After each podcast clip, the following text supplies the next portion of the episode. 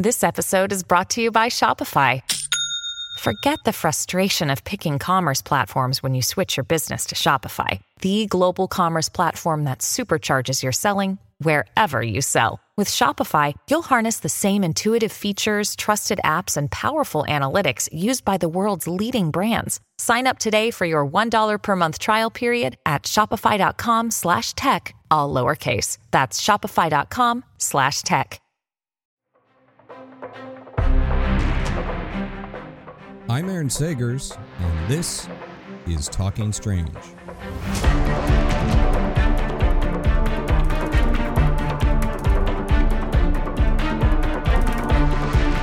Aloha, spooky nerds, and welcome to Talking Strange, paranormal pop culture show with the Den of Geek Network. And you should probably know this by now. I hope you know it. I'm your host, Aaron Sagers. I mean, I've been your host throughout all the Talking Strange, so same deal. Still your host, journalist, author, researcher of all things weird. Currently, it can be seen on travel channels, Paranormal Caught on Camera, also on Discovery Plus as it happens. We have new episodes airing currently from our fifth season. And, you know, I just got back from the Strange Escapes event at Belvoir Winery in Kansas City, Missouri. Missouri, I guess, as some people pronounce it. I don't think anyone actually pronounces it that way. But when I went to uh, when in journalism school and Associated Press style guide, that's how they guided us, how they instructed us to pronounce it. Missouri. No one ever says that though. Anyhow, Strange Escapes. It the the Belvoir Winery at the Oddfellows home there. It's more than a century old at this point, and it is an excellent location. And of course, Strange Escapes is hosted by Amy Bruni. And She brings out from Kindred Spirits and Ghost Hunters, and she brings out a bunch of paranormal investigators and researchers such as Adam Berry and John Tenney and Chip Coffey, and then me. And I was fortunate to be there as well. So it was good times, and a lot of crazy stuff was happening as we were poking around in the dark. And as we are doing this, as we always do, anytime we're at these events, anytime we're we're together as colleagues, as people that that are are seeing what what goes bump in the night, we're exchanging theories, we're exchanging ideas. And no one has the answers, no one has the rule book, but we're all working off of ideas, not necessarily strict belief, but ideas. And that's something that I'm interested about with uh, our guest today and the person that I'm about to bring on, because she's a person that has a lot of theories, a lot of ideas, and also approaches things from a pretty unique perspective, not only with the content that she creates on TikTok as well as Instagram, but a little bit of her background. A lot of her background influences these things. And I always love talking to people in the paranormal realm that come to this community from a diverse uh, experiential set. And she is a paranormal investigator, a licensed embalmer. Her interest in the afterlife began while growing up in an antique store. And she has a social media audience as My Bloody Galentine, where she features unique stories of grief, the afterlife, and paranormal encounters. Her name is Beckie-Ann Galentine, and I'm excited to bring her in now. Hey, Beckie-Ann, how are you? I'm great. Thank you for having me. I'm I'm so happy to have you. Now we met at the Mount Washington event resort in New Hampshire. I guess that was November, last November. Yep. Yeah, I still think about that one. That was a good one. Yeah, was that a good experience for you? Mm-hmm. It's what what are kind of your the I, I obviously have looked through your TikToks and I get a sense of what you like to gravitate to, but what has been sort of your most kind of like cozy investigation? Because I like hotels because it means we can investigate the paranormal, but also sit by a fire and have a cocktail. Oh, I know. Like the bed and breakfast vibe is like, it, it's like, do I really get to do this? Like, is this my life? Because you're a little bit spoiled with those.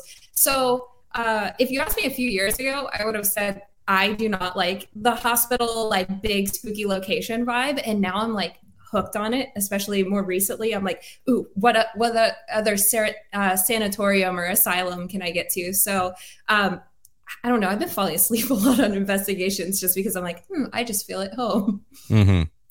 I I do like the hospitals, the prisons, the the asylums, and if you've not, have you been to Belvoir Winery yet? No, I was uh, vicariously living through all of your posts. I was like, this actually looks like such a cool place. So it awesome it really is. That yeah, we need to get you out there for that the and and everyone that's in the audience thanks for joining us i know we've got a couple new folks that we haven't had in here before so thanks for joining get your questions ready and throw them out there now becky and your upbringing you grew up in starford pennsylvania yeah so it's this nobody's ever heard of it. It's a small coal mining town. I think the population is less than a thousand. And my parents actually operated an antique store at a big intersection there. And all of our neighbors just had those row coal mining houses. They didn't really get updated. It's just very like kind of eerie driving through. And one of the main spots, like in the town, is like this old abandoned schoolhouse and there was another schoolhouse up the road with the window shot out and it was just like you know just like a very woodsy vibe, like that kind of haunting. You know, like you think about the areas that like Mothman and stuff like that occurred in. It's that very like middle of nowhere vibe. Um, and my parents operated the antique store, so we were on the road every weekend. We lived upstairs, and then the downstairs was a barn that was repurposed into a house. So they remodeled the upstairs for us to live in, and then a bunch of dead people stuff downstairs. Yeah, yeah, so you're pretty much early on, you're already surrounded by these artifacts of life even before you become a paranormal investigator. Right. And now with the paranormal investigative lens, I look back at these experiences where we're in these homes where someone recently passed away and I'm like four or five years old holding on to what may have been the most significant object in this person's lifetime and holding it. And obviously as a kid i wasn't thinking about psychometry or anything like that. I was just like hmm like you know wondering. And i started thinking more recently about how it felt like the person was still there. And um, you know a lot of these homes were very old and all the objects were still just as they left them. So um, thinking about that now, I'm like, I didn't stand a chance. Like there was there was no way I was going on like the the standard career path after that. Yeah. Were you a weird kid? Um, I don't like you know, weirdo is a term of endearment in our circles. So I guess maybe I was a strange kid. I was gifted um, when I was eight years old. They put me in a gifted program, so I always had like unique interests and you know one of the kids that played with bugs but i don't think i was like hissing at people in the hallways or anything.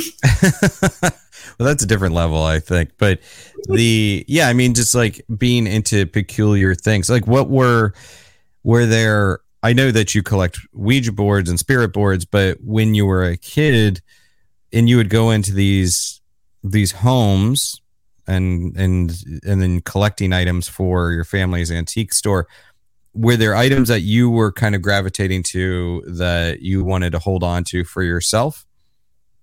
Uh, so I had a little cat collection actually. Um, I collected ceramic cats, like anything that was cat related, and my wallpaper was cat related. So, and cats are great. So I still stand by that special interest, but I wasn't like, you know, I like the greeting cards too. I remember specifically enjoying looking at the greeting cards that they had left these sentimental notes in, but there wasn't anything like um, metaphysical or anything that I was interested mm-hmm. in. Rocks, though, yeah, I did get into rocks because of that. A lot of these places, um, you know, people were traveling, especially like in the 20s, 30s, like, you know, when they got really into going abroad and taking things from other countries, um, a lot of them would have like souvenir collections. And my brother and I specifically like those kind of items.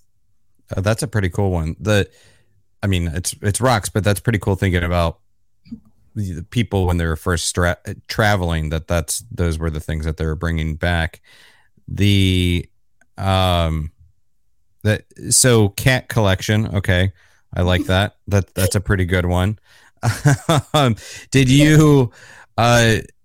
Did you kind of learn about just the psychology of people as well uh, as you were kind of going through these homes? What did you learn about people overall? Um, well, I guess that's the first.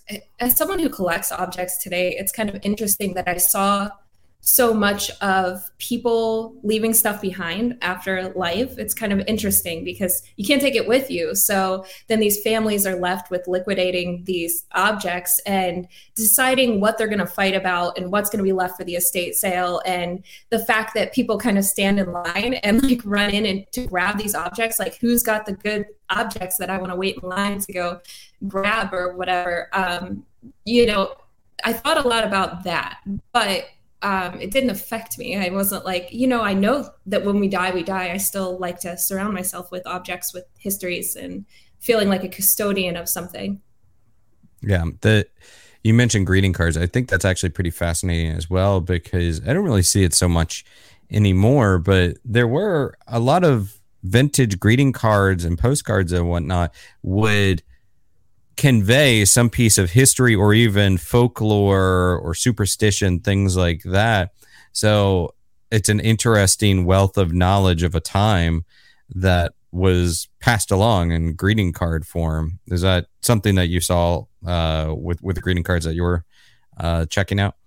Yeah, I think that might have been why we were interested in them because the artwork's different than what we saw. It wasn't, you know, you always see that one grandma who's a little grouchy on greeting cards today, mm-hmm. but the the artwork was different and a lot of them did allude to that, like especially the older Halloween ones and um, looking back, Valentine's even had like talking boards on them in the 40s. So I always think that's very interesting because, you know, Ouija was originally a dating game. So seeing the way that the culture's changed. I mean, when was the last time we mailed a postcard to anyone. We don't really think about that. Another thing I thought was really interesting is, you know, you see all those landscape postcards, but the postcards of locations like asylums and hospitals, and it's like, greetings from this place. You know, I'm, I'm looking at one across the room for Brownsville Hospital, which was the first abandoned kind of haunted place I ever went to, and thinking about like, what what were you reminding someone of when you sent that in the mail?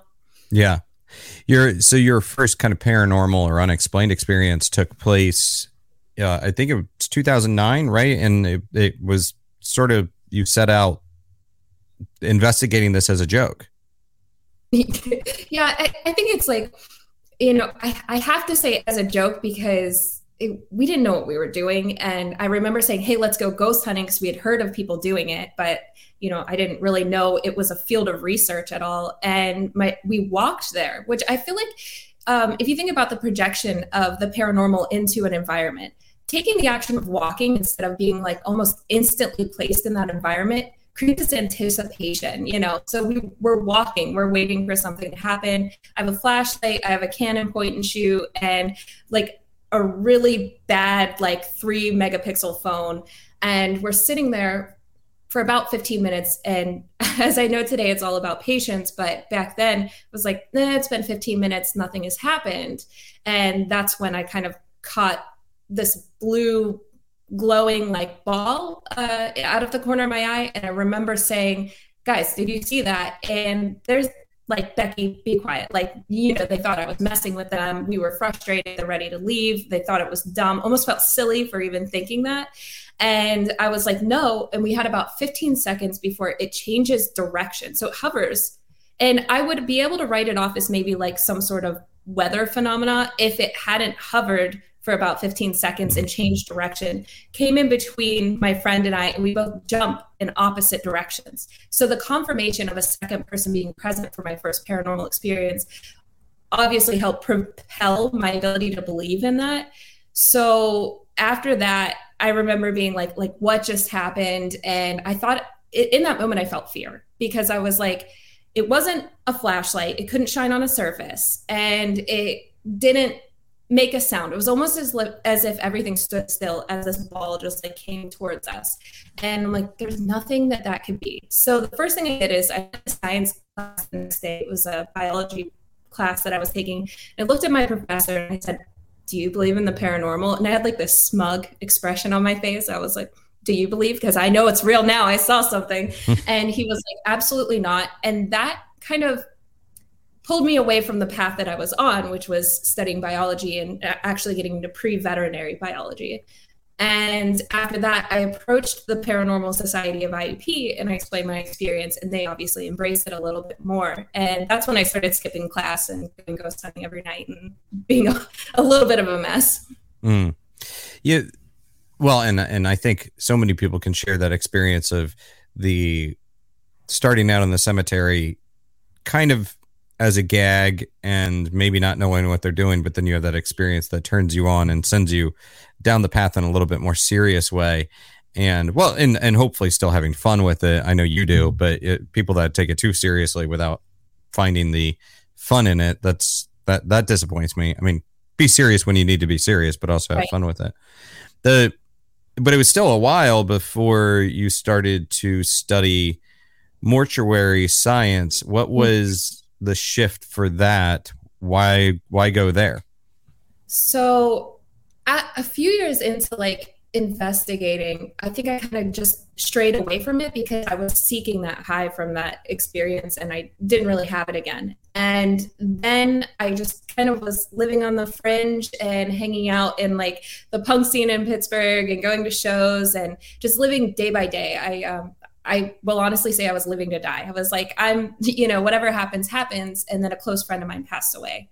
And for that, I, I people I know don't die. I was like, what just happened, you know? And she was like amazing and talented. And not that I needed to prove something or it was like this grief thing, but I just felt like I wanted to know more about what happened to her. So when I entered mortuary school, I actually thought that dead was dead and um, how could it possibly be anything other than that? And then you get into mortuary school and you find morticians that are like, yeah, death is death. And we don't want to interrupt the grieving process by talking about this kind of stuff in the, the clinical setting or in the professional setting of a funeral home. But they all have ghost stories. And that's something I learned in the industry very quickly. And that's what this rapid change in my lifestyle was. But yeah, it, it was a an interesting process how did how did pursuing mortuary science and then becoming a an embalmer how did that alter the way you you personally think about death dead bodies the afterlife? You you said that you you kind of people did tell ghost stories and whatnot but when you're physically doing it how did that change you? So I'll admit that before school, I kind of was like, ooh, I love spooky stuff and creepy stuff, and death is cool.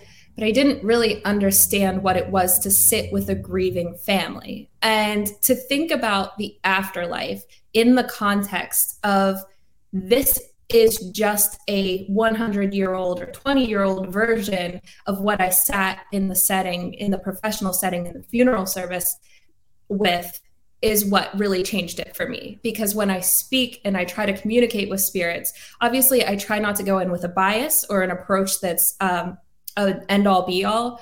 But at the same time, I'm like, I'm speaking to someone that may as well have been a family member of one of those families I was sitting with and trying to give the most care for that I possibly could.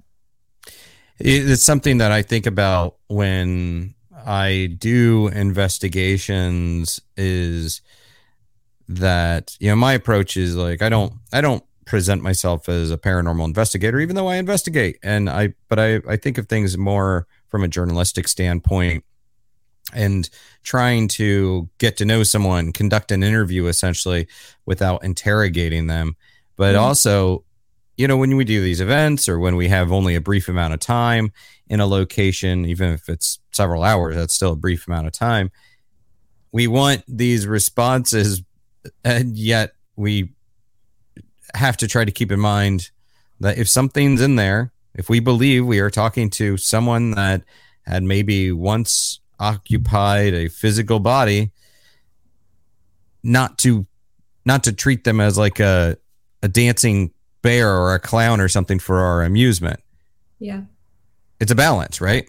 Yep. And I liked what you said a little bit ago about how you know, to be serious when you need to be serious. Now, there have been locations where I've been to, and it's like I've been here three or four times. I feel very comfortable and familiar with the location, and whatever I've been communicating with seems to be consistent. And that's where you see the more fun kind of videos where it's like, do we really just get that? And then there are other situations like the lost children of the Alleghenies that my friend and I feel as though we communicated with for, for 45 minutes straight.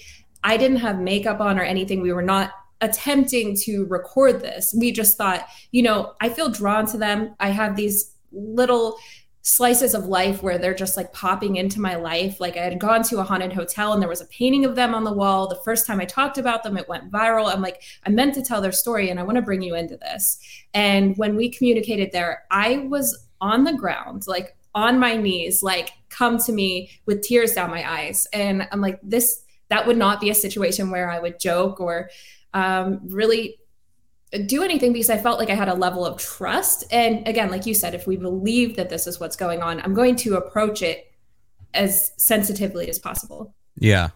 Although I have to admit, I do enjoy it when you tell a bad dad joke uh, during an investigation. is that your actual humor? Is uh, bad puns and uh, dad jokes?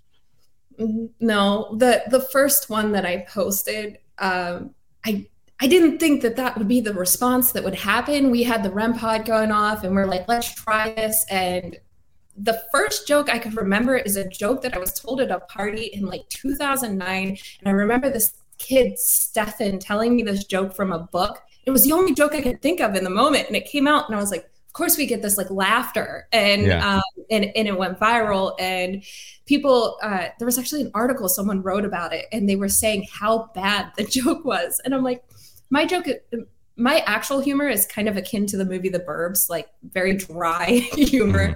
So uh, yeah, I just kind of got swept away into that. I love bad dad jokes. I am not a dad, but I love bad dad. I just like puns and and but I also think that it's it is it's a way of getting some sort of reaction. I mean, I I I, I like the normal again conversation instead of interrogation of you know how was the food here? Uh what kind of music did you like? Yeah or or do you like posing it in present tense? Um so i like yeah i mean i i think that that's kind of a good approach to things when you do dip into that because it's very human mm-hmm. Yep, that's exactly what I love about it. And like you said, asking about the food, that's one thing that I always like to ask, especially at the hospitals, like, how's the cafeteria food been lately? And you'll, you know, at one point I was at an asylum and they said, you know, I miss the food from home and I wish I had a snack from home. And I was like, you know, that usually brings a, some sort of response because people feel very passionately about cafeteria food or whatever they were presented because um, my guess is it's less than ideal Mm-hmm. Well, with the just going back for a moment to the mortuary science, you know, a lot of people ask, like, why would a graveyard be haunted? And I think it's a fair question, and there's a lot of theories about it. For you, why do you think that a uh, why would a, a a corpse still be haunted? Uh, essentially, contain some of that energy from the the living. Why would they be sticking around when they have shuffled off that mortal coil? From your theories, your experience, tell me a little bit why. From a mortuary lens, I I actually was one of those people that a few years ago would have said, I don't believe in cemetery hauntings or that they get the reputation for being haunted until you see a graveside service where you know someone is there on the worst day of their life.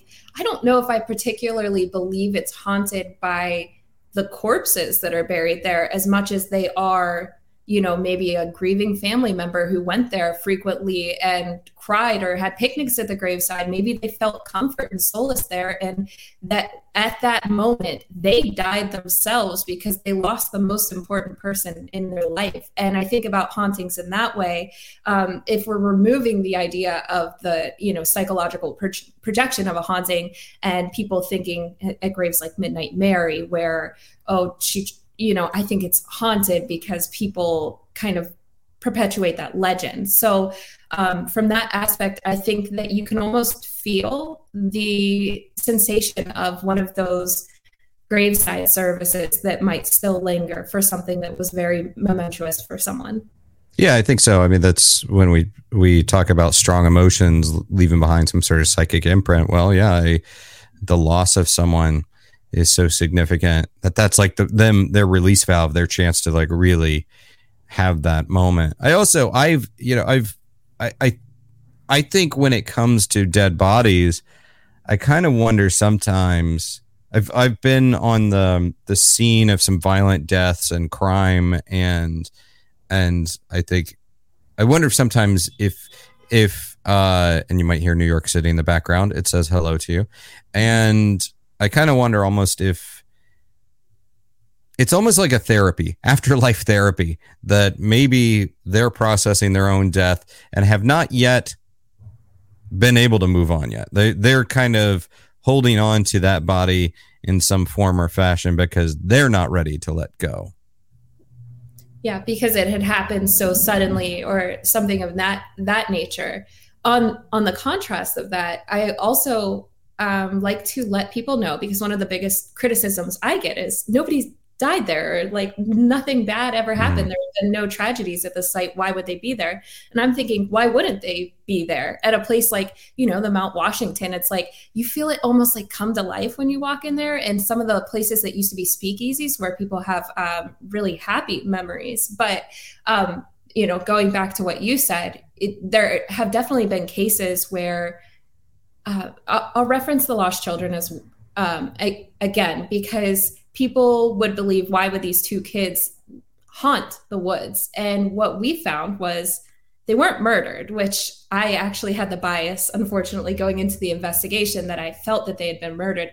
But what actually had happened is i believe they kind of laid down by the tree. They were tired from walking. They had been lost in the woods for so long that they laid down by this tree. And when they woke up they were no longer in their living body and they kept walking until they reached this farmer who has this psychic dream. So I'm like, the farmer didn't kill them. They died from exposure. That is documented, but people always assume because he had the psychic dream. I'm like, what if they kept walking, found the farmer sleeping, and and they were like, hey, come find us, and came to him in the dream? Like, um, and I never thought that my feelings and bias would change on that situation. So I think for them, the reason they're lingering is they just kind of woke up and didn't realize what had happened yet. I think that's a really solid theory. And yeah, I agree that there's lots of places that are lively, that happy places, uh, not no tragedy, and maybe not even any deaths recorded there, but people kind of leave a little bit of that uh, such joy that it makes an imprint on a place. I think that that's probably quite likely. Uh, Beckie, I'm going to take a slight break and then come right back with you with Beckie-Ann Galentine, My Bloody Galentine. We have more spooky chat on the way. And speaking of spooky, spooky nerds, I'll be headed to Rooster Teeth's RTX Austin this July 1st through 3rd. And I would love to meet our Talking Strange listeners and viewers right there in Austin. I love Austin. Austin is a great city and a delightfully weird city. And RTX Austin is the world's greatest podcasting, gaming, and uh, animation convention that brings together incredible entertainment and really a great community is brought together there. It's a wild weekend full of fun, surprises. You can experience just simply the best in podcasting, everything, including you can see your favorite podcast personalities over three days of panels, live shows, special events, meet and greets, and more. And we will be doing a live, special live recording of Talking Strange, joined by some local podcasters of Austin to talk about all things high strangeness connected to ATX. Okay, don't ghost me. Instead, show up in corporeal form, or you can show up in ghost form, but you still have to get a ticket. And the way you do that is go to rtxevent.com, use promo code Den of Geek to purchase your admission badge at a discount, or go to bit.ly slash Den of Geek RTX. So come get weird with me in Austin. See you there. And I'm back, back with Beckie-Ann Galentine. I'm curious well, how's has this paranormal field been welcoming to you and your pursuit and and and your creation of videos and your investigative tactics? Have, have people overall been pretty welcoming to you in this community? Um it's actually funny because uh, a few years ago i remember telling someone like i'm not trying to make this paranormal content i'm trying to like have my career and mind my own business. And i just started telling a little bit of a ghost story on the internet and then a couple more ghost stories. And then all of a sudden i feel like i've been embraced in the community in a way. And i'm like why is this happening to me? Like i i always say that it it's good to walk alongside spirits and allow them to you know the, the right people will walk alongside spirits and great things will happen to them. And that's obviously far from why I do it. But I never try to like run ahead or use them as a stepping stone to get somewhere because that's not what's happening. It's all an accident. And I obviously posted stuff on the internet with intent, but people started finding me and they're like, can you investigate with me? And then all of a sudden, you know, last week I was in nine different states in nine days investigating in four of those states. And I'm like, how is this my life? So I still feel like the carpet has been swept underneath me. I'm super appreciative. I was just telling someone that, you know, a great friendship is a 10 on the scale of zero to 10, but a great friendship and meshing or being able to interchange your ideas uh, and beliefs on the paranormal and have those kind of discourses is like a 25 out of 10. Like it's like mm-hmm. the best kind of relationships that I find. And I really didn't know it existed uh, several years ago. What is, from your perspective, what does the paranormal field need? Hmm. I don't know. I, I think that it's hard to say what it needs, or else we would be bringing it in there if we could, um, because I don't I don't know what it needs because, you know, people say, well, we like how human you are, and we like that you're sharing these things that feel or make me feel that spirits are real and they're just people. But I can't for sure say that's what's needed. Um, I just think that we need to be welcoming of new voices and ideas and continuing to be open to hearing other people's theories instead of being set in stone. Um, I say that my beliefs are kind of living in a way and they can always be changed. And I'm always willing to learn from other people. And there's been times where someone's like, I've been in- investigating for six months, or this is only my second investigation, and I'm still learning from those people. So I think just continuing to be fresh as well as being honest is what it truly needs. I'm auto- automatically suspicious anytime I go to a location and they're assigning me rules about some potential haunt about the ghost likes this and doesn't like this or uh, this is this is what ghosts do or what they don't do. And like I, I don't think you have you know the signed authorization from the ghost saying here are my preferences. Here's yeah. my my uh haunting like dating profile of like my likes and dislikes. Um it's not really based on it's based on theories and trying to establish patterns but it's not rules. And and even those theories could be wrong. I mean you could be dealing with a different potential spirit every time or maybe one time they liked a thing and not the next time.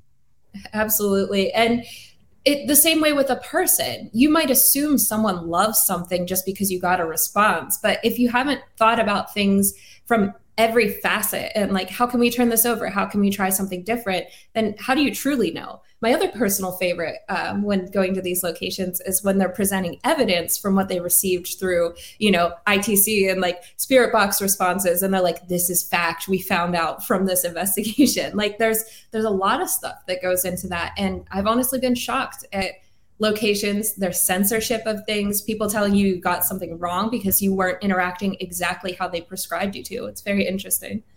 And I understand people like to, because this is unexplained and we're intrigued by it, but we also, as humans, like to apply order and put things in, in boxes. Mm-hmm. but it, yeah, I often, yeah, I, I mean, I, I will just be like, you know, I get it.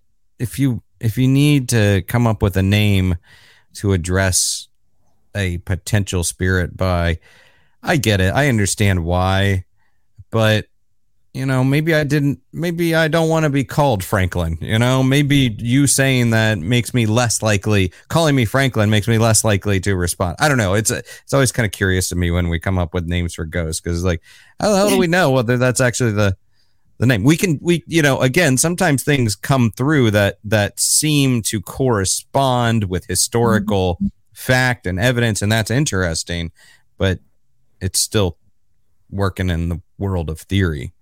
Yeah, absolutely. And as I always talk about that, I've been recently um, presenting on social media and the paranormal and talking about that in different circles and how a lot of people don't know how to discern a seemingly relevant response and coincidence.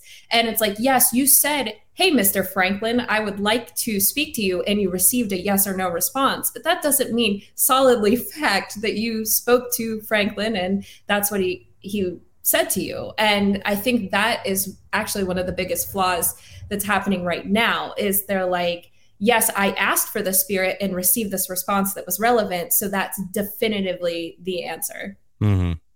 The other thing that that I find curious, and and this is not a lot of people are talking about this now. I, I think that there's been this nice expansion of ideas in the last few years of just because something re- responds to your question, it doesn't automatically. I guess my where am I going with this? That a lot of times people think that they're interacting with a childlike ghost and they they want to be sweet and kind to the childlike ghost. Well, maybe it's the ghost of a uh, a full grown person that's just responding to that th- those questions because hey, it wants to have a conversation. It, mm-hmm. it just wants to be involved somehow. My personal favorite is the childlike ghost that's actually a demon posing as a child. And that's probably the most frequent warning I receive on social media. It's people are so impressionable. It's like, and, and the responsibility of having a platform in this community and saying something you believe is either fact or absolute. I, I, will never do that. And I will never go out and say, hey, this is this, because how impressionable I see because someone watched some YouTuber say something and now they're coming at me saying that's not a child or that's not this or that. And like you said, you you don't know. You can't you can't see. You're hearing these responses and you're just assuming, or you're talking it like let's say baby talk or the, the small voice or oh, if you just roll the ball, come here. And, and they're doing stuff like that. And then they get a yes. And they're like, oh, it's the little kid for sure. I'm going to cry. Or they get really emotional. And it's like that, that's your perception being projected in, into the investigation. Yeah. And plus nobody wants to hear me use baby talk. No one wants to hear that. It's we do have a, a comment just uh, from Spooky Tim. I know Spooky Tim and okay. saying that's why I stopped using spirit uh, slash ghost boxes. Too many false positives become evidence. Uh, it's you know I think there's interesting applications, but it's also very easy to fall prey to uh, subjectivity. Let me let me just shift gears a little bit. You recently went to the Hollywood Forever Cemetery. That was your first time there, right? Yep. Um, I had been flown out to LA to investigate the theater, and that was the only thing I was able to cram in and see while I was there. How was the experience? I loved it. It felt like magic. I know some people it's local to them, and maybe some people are tired of seeing it, but for me, I just I never thought I'd be in a position that my travels would bring me there. So being there, I don't I don't care about famous graves. I'll be honest. Um, I don't care about I care about unique graves or graves with like lore or history. I'm not there because of the celebrities, but seeing a cemetery that even has a palm tree in it to me was like, wow, this is amazing. And there's peacocks here. Like it, it was just a sensational experience. And the only grave I really wanted to see was Rozz Williams of Christian Death, but the um, there was a service going on in that chapel, so I didn't get to see that one. I'm so I'm based in New York City, not too far from you, I guess, and but I'm originally from Florida, and one of my favorite cemeteries. Every every cemetery sort of has a different personality that reflects mm-hmm. the area, the neighborhood, the area, the region. But one of my favorites is in Key West. I don't know if you have have you been down to that one. No, I haven't been there. Okay, well, we're going. We're making it happen because okay. just the unique graves, the quirky graves. It's and it's a lot of times. Sometimes they are markers of people that were famous to the community. But then there's that interesting component that because someone has a a funny quote or a unique uh, architecture on their gravesite, they become a celebrity post a post-mortem celebrity, you know? Yeah, that's that's exactly what I look for actually. It's like the ones that it's like I don't care that some famous person who lived this amazing life is is buried here. I care that this family kept their daughter's corpse in their home for over a year before burying her, or the this guy was stood up in his coffin and his wife married him after death. Like to me, that's like the perfect blending of like the afterlife and and the living that makes me like you know go nuts. And I I do like to see the interesting memorials as well because it's like you had to contract someone to make that. And some of them i'm like ooh how do you how did you explain that? Like yeah. you sat down and you're like all right mr carver i'm gonna need this. And it's interesting. Yeah i well and the as far as some stories of people keeping corpses around before burying them there is a famous one down in key west. Well i guess the actual marker is no longer there due to lots of uh, hijinks that ensued but the the story of um, Count von Cosel, I believe his name is, and it's a it's an interesting one. But but we're I'm I'm making it happen. We're gonna get you down to Key West somehow. Are you a with with regards to TikTok? Obviously, it's it fascinates me how I guess the paranormal spreads to any new platform and any new media. It's just a natural. Give it enough time, and people will be talking about the paranormal on any platform. But but it, it's it's like paranormal and porn are two things that just seem to dominate anything automatically early adopters on any new platform.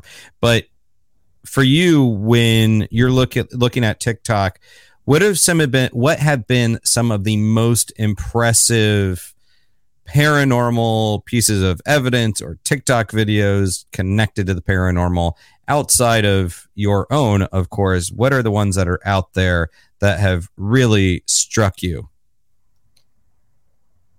There was one that really, you know, I don't get spooked easily, but I'm sure it was fake. But this guy posted a video that was his own voice across the house saying, Come here. And, and I was like, I wish I wouldn't have watched this late at night. But um, I think more uh, compelling than evidence because we can't do you know this you know this more than i do. We can't do anything with a video no matter how compelling it is not being present in that moment and knowing how it was obtained we can only speculate. So for me i'll watch something and i'm like if this is real it's amazing but i i will never ever know. There's no way i can know this.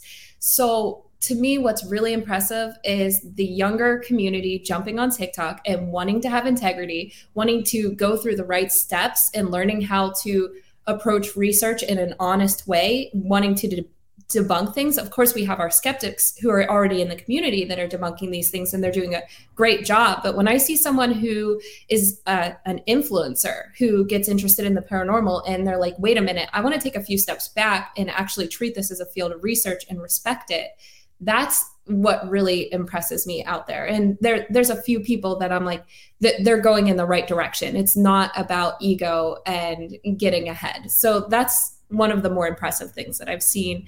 Um, as far as anything else goes on TikTok, I, I try not to consume too much of it because my standpoint right now is that there is a lot of misinformation and there's a lot of sensationalizing, um, and absence of context. And one thing I like to discuss in uh, my talks is that if there's no context, if we don't know what led up to that video, we don't know what happened 15 minutes before, we don't know the history, we don't know who was present, there's absolutely an absence of context in this scenario what are it does this really have a place for us to share on social media? What value does it actually have when you only have 15 seconds which is like a sliver of an entire investigation? So you know i'm interested if someone's in their house and they're like hey i'm home alone and i saw this. Obviously i'm going to take a look because how can you look away? But at the same time it's like it, it's really hard for me to you know really always find a reason to put weight on those kind of videos. It is it is such a challenge, and not just TikTok, but YouTube, but network television, cable television, the uh, across the board, anything. I and obviously th- this is a world I'm involved in as well, and it's it's a challenge because doing a show called Paranormal Caught on Camera. Right there in the name, Paranormal Caught on Camera. We're we're saying, hey, this is what we're going to show you, and I still struggle with what led up to this moment and what all is going on behind the scenes. Ultimately, I, I try to tell people that I I try to speculate, not validate, as if if if you know as much as possible trying to accept the story at face value even if sometimes i i question it try to as much as possible accept the story at face value and then if the best thing i can do is start a conversation about it and what that might mean or what theory that might be attached to or what what piece of folklore or phenomena that might be connected to then i find it interesting but it is a challenge, isn't it? It's it's because we want we're interested we are interested in this stuff.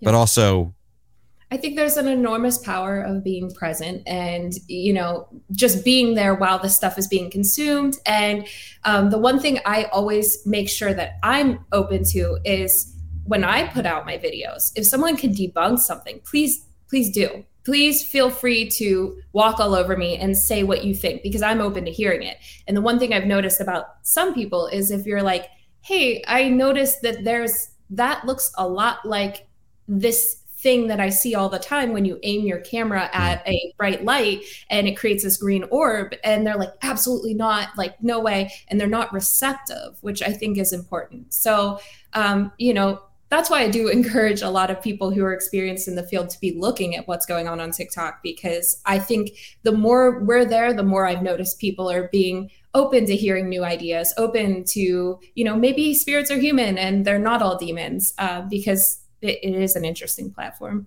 Well, yeah. The I there I think like with everywhere, there's this obsession with demons on TikTok, much like on YouTube, much like on network television, and you know across the board. And yet, I tend to find that that's it's it's not really. There's not a demon around every corner. I think demons have better things to do. If demons are out there, why you know they they're not getting a whole lot out of me. Why bother me? it's I don't know.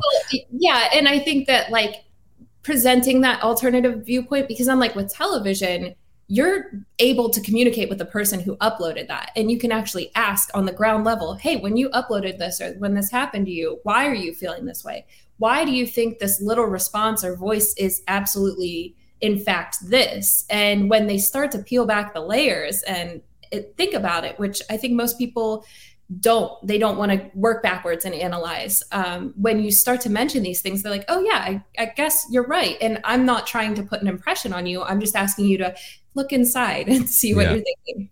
What creeps you out at this point? People people and coyotes.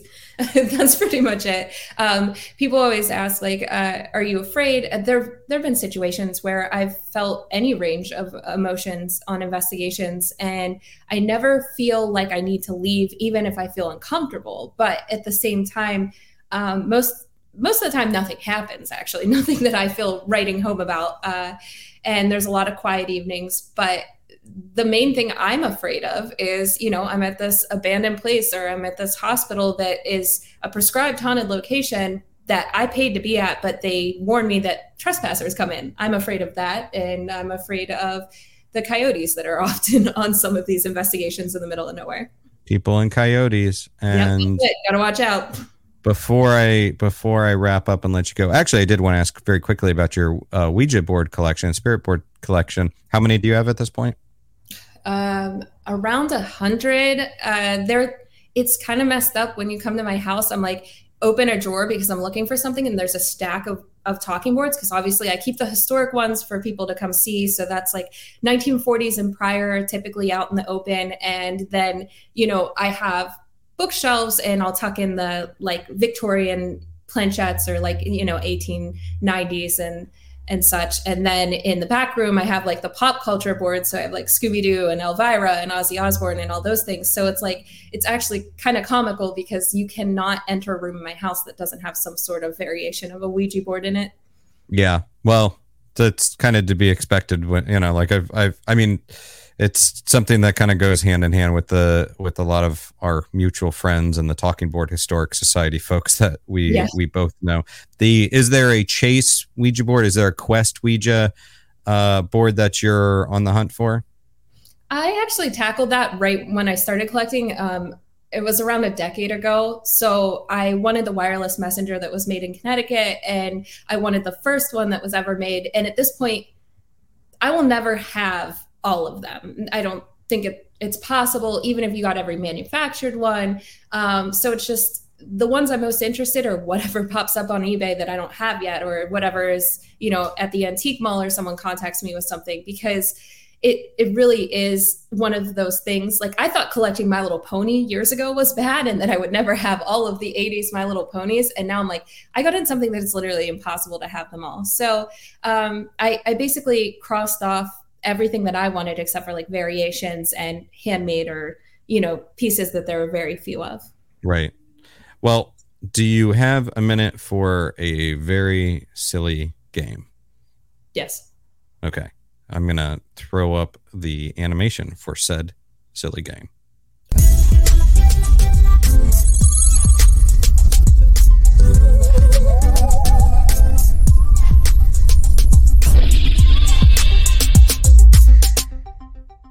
Okay. It's called Discover, Debunk, Destroy. Sort of like, uh, you know, Mary Bang Kill, but paranormal. And I give you three options. And what are you going to destroy? What are you going to discover? What are you going to debunk? Okay. Bigfoot, Nessie, and Jersey Devil. Discover, debunk, destroy. Uh, discover Nessie because I'm obsessed with Nessie or ha- was in high school. I always just have like this whimsical feeling. Um, I guess. Oh boy, that's tough. I really left myself with some bad options here. Uh, Nessie's my favorite, so I'm still sticking to that. But uh, I guess mm, mm, I you really hit me with a tough one. Okay, so I guess I would debunk Bigfoot because I feel like Bigfoot might be a little bit I don't know. This is hard. Why did you do this? Um, because there's so many communities and I don't want to offend anyone, but I would debunk Bigfoot because I'm less interested in seeing him than the Jersey Devil, which kind of terrifies me a little bit. So I think the Jersey Devil would be the one that I would destroy. Destroy. Because, um, if I saw it in real life and I was in fear, I might maybe I don't know, like when you squash a spider and then you're like, maybe I shouldn't have done that because I needed to learn more about it. That's what the Jersey Devil has been. But, um, sorry, sorry to the Bigfoot communities.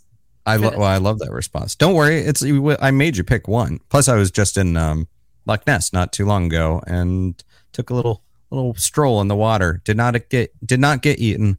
Uh, just just got cold. I don't but, think Misty eats. I'd like to think of her as like kind of a unicorn in my mind, like just like something beautiful and mysterious. I think she was a gateway creature, or they they he, yeah. they, oh, Nessie. And uh, my personal feeling is, you know, that scene in Napoleon Dynamite when he is like, scientists, you know, tried to blow Nessie out of the water. That's my feeling about Nessie. So, okay. Uh, ghosts, demons, angels, discover, debunk, destroy.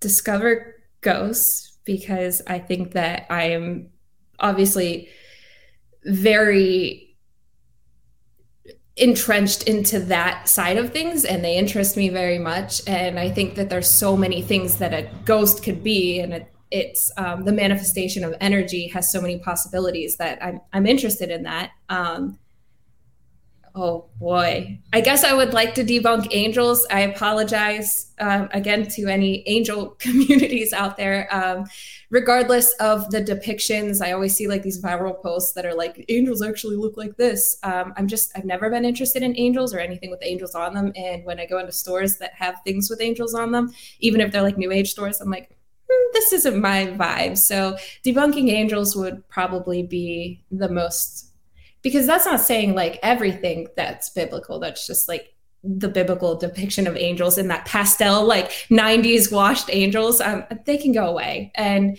um, i guess I would destroy demons because, well, you know, there are demons that are not evil or like the depiction we see in films. So it's not really fair, but they're just the odd one out. But um, if we're going to talk about the harmful, uh, if demons means the harmful and not harmful ones, and they do exist, and not all that is, you know, just made up to scare us and associated with uh, biblical fear or whatever, then I guess I would destroy that. And the good demons would have to be, uh, you know, a byproduct of that destruction. Yeah, and I made you just I made you choose, so you know it's not your fault. Okay, well, well, we'll end on a internet uh, style one: Slenderman, the Rake, and Nightcrawlers. Discover, debunk, destroy. Destroy Slenderman um, because he's creepy. Um, discover Nightcrawlers, and I'm actually not familiar with the last one. The the the rake. The rake, just another creepy pasta kind of creature. Um, I heard of that one. I apologize. Oh, it's okay. What is it like? Uh, it's just like a creepy little dude or monster type thing. I think he's pretty much Slenderman adjacent, but mm-hmm. you know, but you're gonna destroy Slenderman. People died in the name of Slenderman. We have to destroy him. True. True. Okay. In life, humans that are living yeah. died in the name of this this Slenderman. So um, I can't bring those people back to life, but I I can make sure it never happens again. That's right. You are. It, does destroy mean delete? Yeah, kind of like just wipe off the. Like we have destroyed the Slender Man and nothing can come forward. Exactly. I mean, really, if I'm going to be honest, when I came up with this game, I was just looking for some alliteration and. and and destroy is what came up. All right. this is really tough. Um, I don't know if anyone answers these like quickly with no response, like no context. Um, I want to know. I I gotta watch every time you do this now. I like that you put thought into it, so I give you kudos on that one. um, but I will now let you off the hook because you performed admirably on these on the uh, Discover, Debunk, Destroy game. If and I get Angel Bigfoot hate because of this, I'm sending it to you. Send Forward. it my way. Yeah. Yeah, the team up of the Bigfoot and Angel communities. greeting card. Circling back to the greeting card, it's Bigfoot. He's got angel wings, and they're like, "How dare you?" And that's it.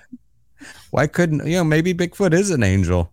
You know, I would appreciate a Bigfoot that is an angel as opposed to an angel that's like the the as you said, sort of the greeting card angels or the overly cute, pudgy angels or long flowing blonde hair angels. I don't really care for those angels. Like, like, the curly blonde hair and like that that blue and purple. Like there's a specific. There's actually an angel talking board, and I'm thinking of that right now, and I'm like, mm, yeah, yeah, like that kind of angel. Angels. Yeah, I know. I it cracks me up those angel talking boards because people are like, well, I don't use a Ouija board. That's op- that opens the portal to hell. But I use the angel board. It's the same thing. I don't use Ouija boards, but I'll use this very specific talk. Ozzy Osbourne's fine. Scooby Doo Ouija board, fine. And I always think it's like so interesting and like how people like project these like ideas on this stuff. Um, uh, what's the other one? The psychic circle and yeah. and boards like that too. It's like what happened here that it's it's acceptable. again, it goes back to I think people wanting to apply their own rules, uh, like uh, these safe zones, put it into a box. It's something unexplained, and I'm curious about the unexplained nature of the universe, but I'm going to put it in a wee little box just to contain it so it's so I can wrap my hands around it and apply rules to it and say, okay, this is this is how it is. It's you know, it's it doesn't really gaslighting actually when I get it on social media and they're like, I actually got one a good one today. So uh, this person said, we'll see what happens when you're on the news about my house with the talking boards. And it's like, I get these ones that are like threats. I'm like, you're creating something negative just by like leaving all these comments. But people are like, oh, you think you're fine now? Well, you'll see. Or, you know, like mess around with those. And, and like I said, it's like gaslighting or like you think you know what you're talking about, but you're just a little girl who doesn't know. And it's like, who are you to even say that? Like, I would never say anything like that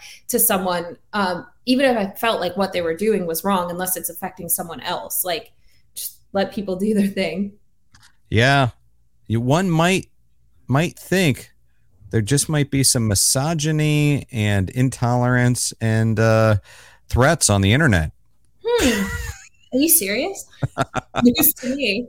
I know. I'm like mind blown, right? Outside of this space yeah for sure. Uh, well uh Beckie-Ann Galentine i appreciate your time today. Of course everybody you should follow her on tiktok and instagram at my bloody galentine. I know she also has some other exciting things on the way that she's working on that she can't talk about yet but when she is able to we will happily bring her back. And Beckie, I hope that I get to see you in person at some point at an event, get to hang out and um, and just nerd out about spooky shit. Oh yeah, uh, I'm sure we'll be seeing each other, especially um, if in November when when the time is right. We'll definitely be seeing each other then, but hopefully before then. That's right. All right. Well, thank you again for your time and for right. everyone out there. Yeah. Yeah. Absolutely. And guys don't for thank you for joining and listening and watching. Don't forget to subscribe download every week apple podcast spotify wherever you put your podcasts in your ear holes. And check out our talking strange videos at youtube.com slash us love to hear from you. At aaron sagers on instagram twitter facebook patreon all over the place and at talk strange pod on twitter. So wherever you are until next time be kind stay spooky and keep it weird.